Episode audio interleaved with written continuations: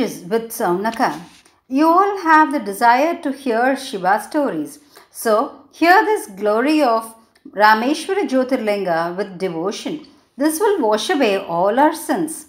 Once upon a time, Sri Rama, son of Ayodhya's king Dasharatha Chakravarti, came to southern sea shore along with his brother Lakshmana, Sugriva, and his monkey force. They all stayed there. Lakshmana and all in the monkey army prayed to Sri Rama as God. But still, Rama was in great distress as to when he and Janaka Maharaj's daughter Sita will live together. The sea is very big. How will my monkey force jump this and go? My enemy Ravana is such a strong person. He lifted once the holy Kailash mountain itself with his hands. How will this happen? He was in great misery thinking of all this. He looked at Lakshmana and said, Brother Lakshmana, I feel thirsty. I need water. The monkeys from the army who stood near him understood his need, went at once and fetched pure water and came. Swami, this is good water. You can drink, they said. Only after getting that water kalash in his hands, Rama thought he did not do Shiva Puja.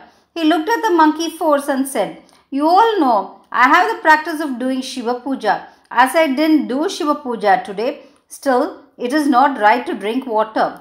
Without drinking water, he did Parthivalinga. From Avahana up to Namaskar, he did puja to that ling as per order.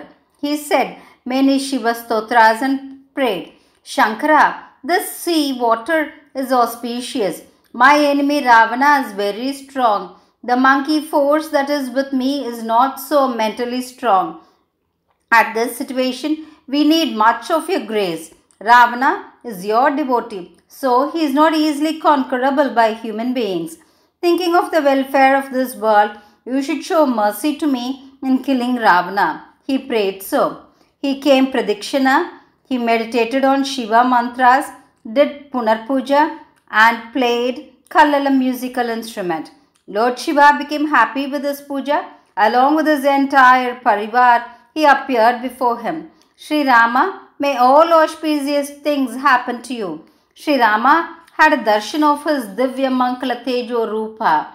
Rama again did archana to him, said stotra and prayed to him. You should bless me with boons needed to win over Ravana. He prayed to him so. Lord Shiva blessed him, saying, You will succeed as you wish. Sri Rama submitted Kalash water to Lord Shiva and he had it. He looked at Lord Shiva and prayed to him, saying, Swami, you should take abode here in this holy form. You should bless all and make all divine.